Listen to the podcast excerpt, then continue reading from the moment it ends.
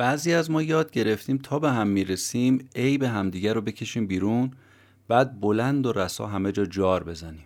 اگه این عادت ادامه پیدا کنه می‌دونید چی میشه؟ خیلی زود هممون مبتلا میشیم به یه مریضی. تنها خطرش هم اینه که آدمو می‌کشه. اسمش هم هست میراسموس. این کتاب به ما یاد میده چجوری با این خطر مبارزه کنیم.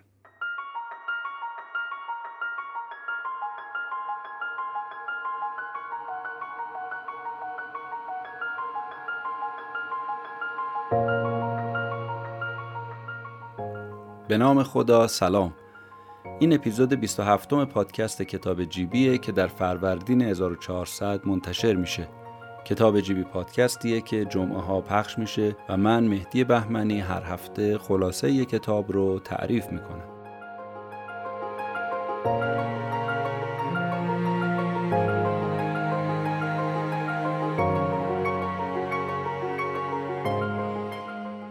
کتاب این هفته عنوانش هست How full is your bucket یا همون سطل شما چقدر پر است؟ نوشته تام راس و دونالد کلیفتون. بریم سراغ خلاصه کتاب و حرف اصلی نویسنده رو بشنویم.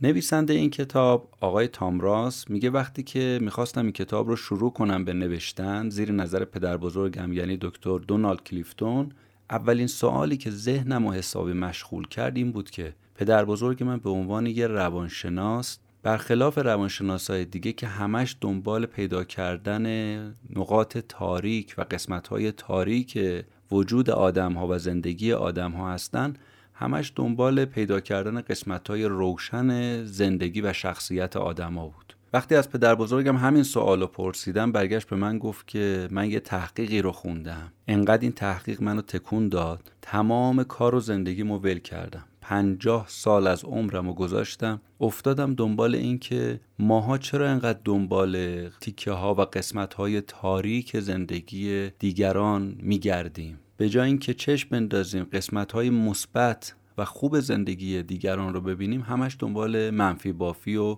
پیدا کردن نقاط ضعف دیگران هستیم. آقای تامراس میگه که الان که من دارم این حرفا رو میگم به شما شاید خیلی حرف جدید نباشه که باید مثبت اندیش باشیم منفی نگر نباشیم. اما اگر 72 سال پیش یه روانشناسی این حرف رو می‌زد خیلی حرف جدیدی بود. جالبم اینه که نظریه پدر بزرگم یعنی دکتر کلیفتون به عنوان یه روانشناس مثبت اندیش و مثبتگرا نه فقط مهر تایید انجمن روانشناسی آمریکا رو تو سال 2002 دریافت کرد بلکه از خدمات پدر بزرگم تقدیر و تشکر شد. آقای تامراس میگه برا من خیلی جالب بود که بدونم این تحقیق چی بوده که یه روانشناس رو تو وجودش اینجوری زلزله به پا کرده و اینجوری اینو به فکر فرو برده. وقتی از پدر بزرگم تحقیق رو سوال کردم ماجرا رو اینجوری برای من شهر داد. گفت وقتی که کره با آمریکا در حال جنگ بود یه سرگردی که دکتر روانشناس هم بود به نام دکتر ویلیام مایر که این آدم بعدا شد رئیس بخش روانپزشکی ارتش آمریکا. اومد روی هزار تا زندانی آمریکایی که تو اردوگاه کره شمالی بازداشت بودن یه بررسی رو انجام داد. نکته ای که توجه دکتر مایر رو جلب کرد و واقعا کم مونده بود شاخ در بیاره از تعجب این بود که سربازای آمریکایی تو اردوگاه های کره شروع می‌کردن دونه دونه به مردن.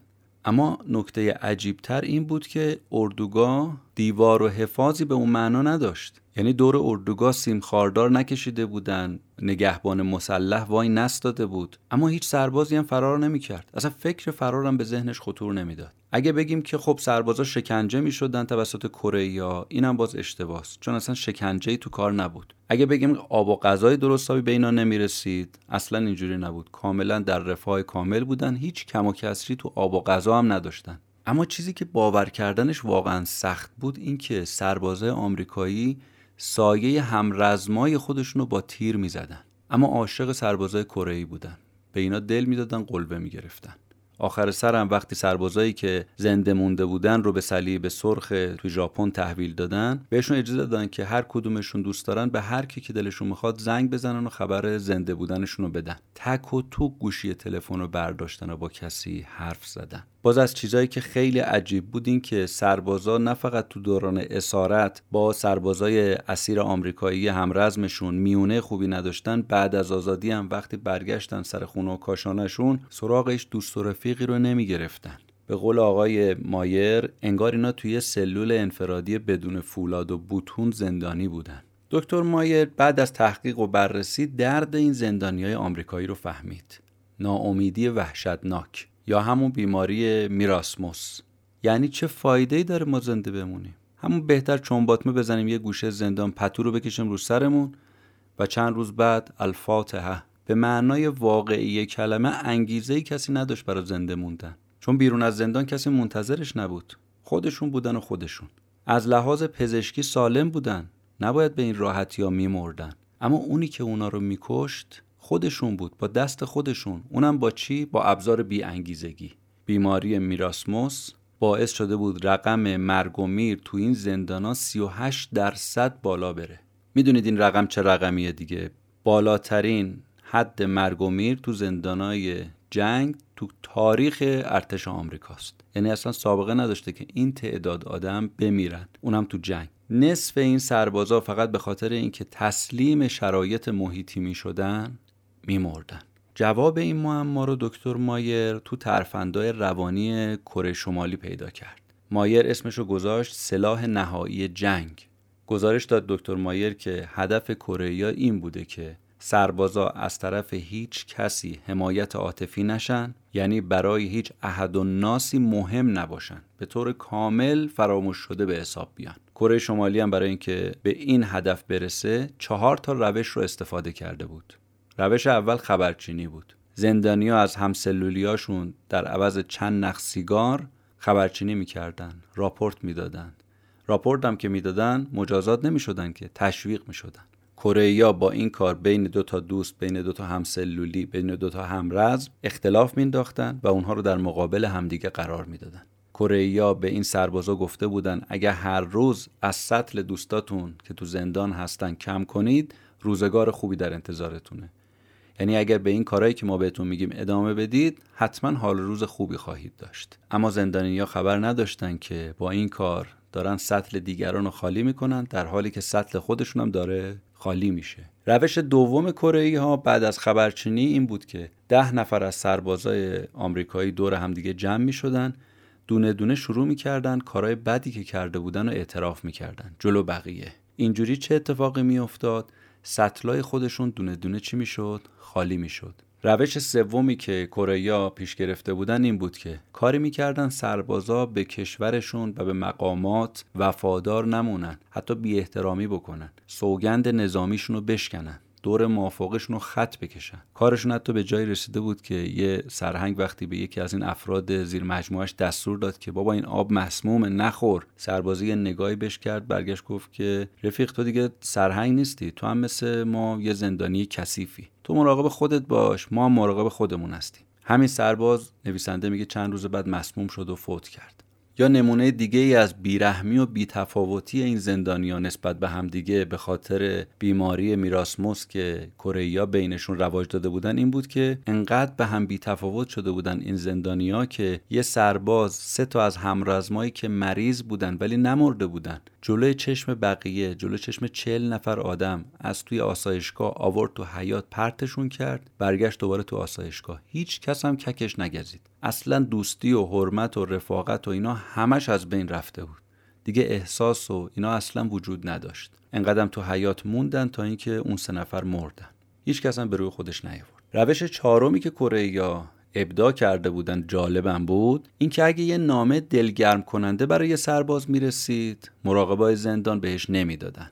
اما اگه نامه ناراحت کننده ای مثل خبر مرگ زنی، بچه‌ای، پدری، مادری، برادر، خواهر می‌رسید سری اینا رو تحویل زندانیا می‌دادن. خب این نامه های منفی با این آدما چیکار می‌کرد؟ همچنین نامه هایی که بوی بیوفایی می‌داد. همسری به شوهرش نامه مینوشت مینوشت که آره تو دیگه از اومدنت ما ناامید شدیم. من با یک کس دیگه ازدواج کردم. بلافاصله این نامه رو می‌دادن دست اون آقا. اون آقا هم دیگه معلوم بود تا روزش چی میشه. کنترل و دقتشون هم زندانبانا تا حدی بود که حتی صورت حسابای پرداخت نشده سربازا و زندانیا رو بلا فاصله به دستشون میرسوندن. اینجوری بیشتر بهشون هی ضربه می‌زدن. خب شما تصور کنید این سربازا با این روحیه داغون. دیگه انگیزه ای دارن برای زنده موندن و زندگی کردن. ایمان و اعتقادشون رو به همه چی از بالا تا پایین از دست داده بودن. این داستان شکنجه روانی سربازا تو زندانهای کره آقای دکتر کلیفتون پدر بزرگ نویسنده رو عزمش رو جذب کرد بیفته دنبال این ماجرا و پیش رو بگیره و تهش رو در بیاره. مهمترین چیزی هم که دکتر کلیفتون و همکاراش دنبال این بودن که بدونن این بود که اگه فشارهای منفی می‌تونه با آدما این کارو بکنه و اونا رو از پا در بیاره از اون طرف برعکس جریانهای مثبت هم واقعا همین اثر رو می‌تونه داشته باشه. جوابی که دست آخر به دست آوردن شد یه نظریه به نام سطل و ملاقه. خلاصش اینه که هر کدوم از ما یه سطل داریم یه ملاقه داریم که هیچ کدوم هم دیده نمیشن. وقتی سطلمون پره حالت خوبی داریم. وقتی سطلمون خالیه بدترین حالتمونه. با اون ملاقه می‌تونیم از سطل بقیه برداریم یا اینکه به سطل بقیه آب بریزیم. قطره قطره. انرژی بریزیم. نقاط مثبت بریزیم. خوبیاشو ببینیم. مثبت ها رو نگاه کنیم و یا ملاقه ملاقه از سطلش برداریم یعنی چی؟ یعنی فقط با نقاط منفی طرف کار داشته باشیم. هی بدیاش و عیباش رو هی بکشیم بیرون. سطل اونو داریم خالی می‌کنیم ولی خبر نداریم که سطل خودمونم چی؟ داره خالی میشه.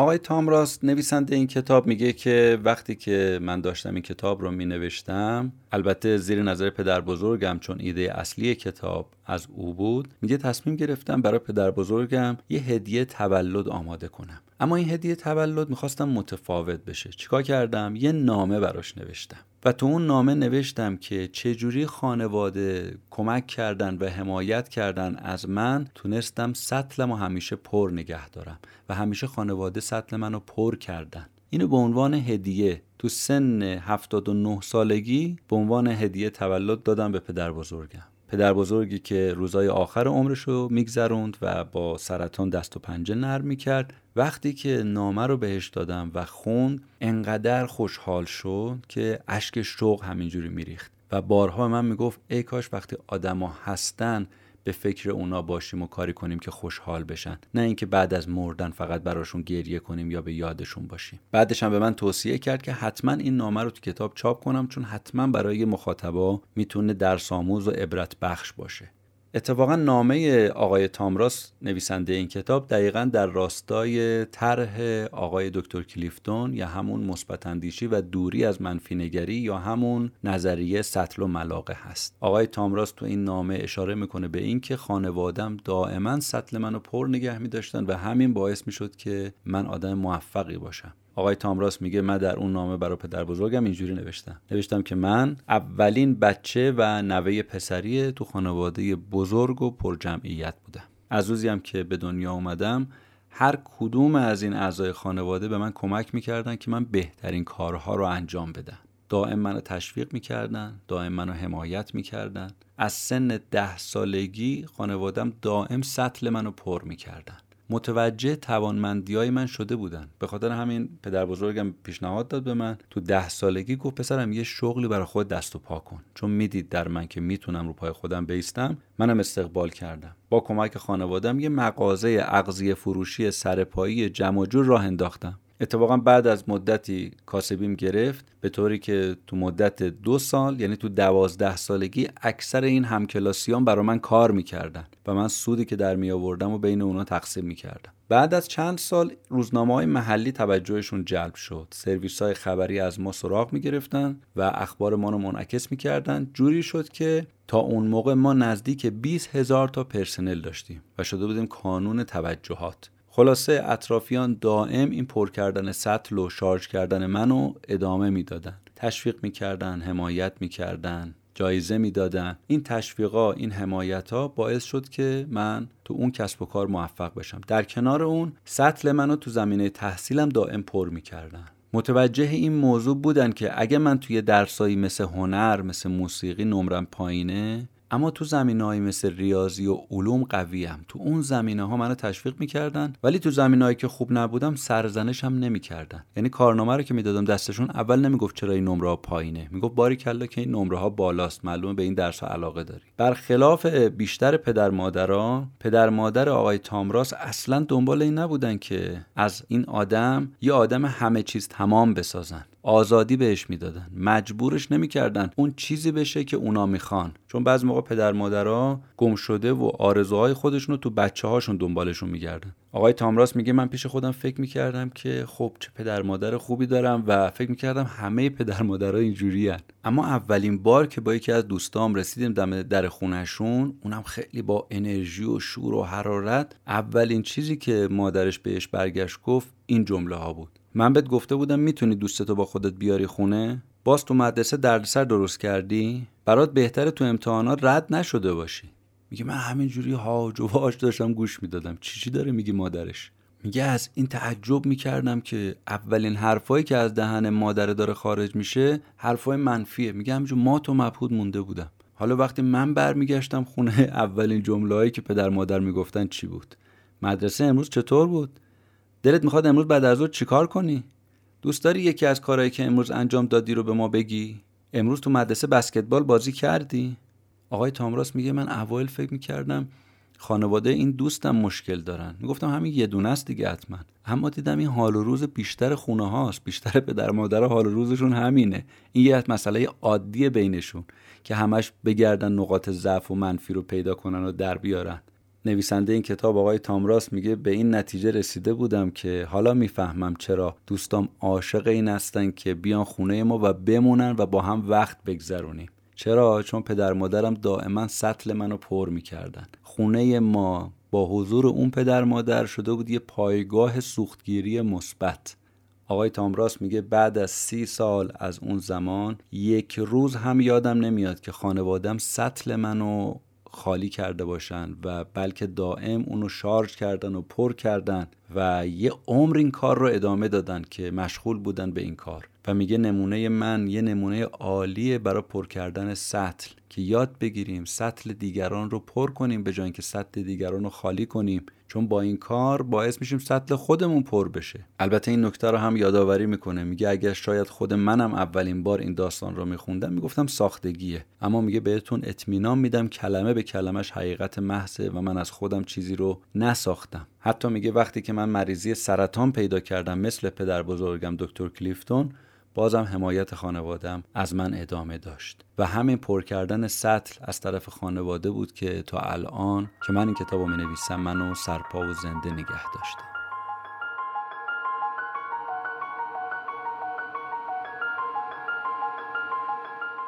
اون چه شنیدید اپیزود 27 پادکست کتاب جیبی بود.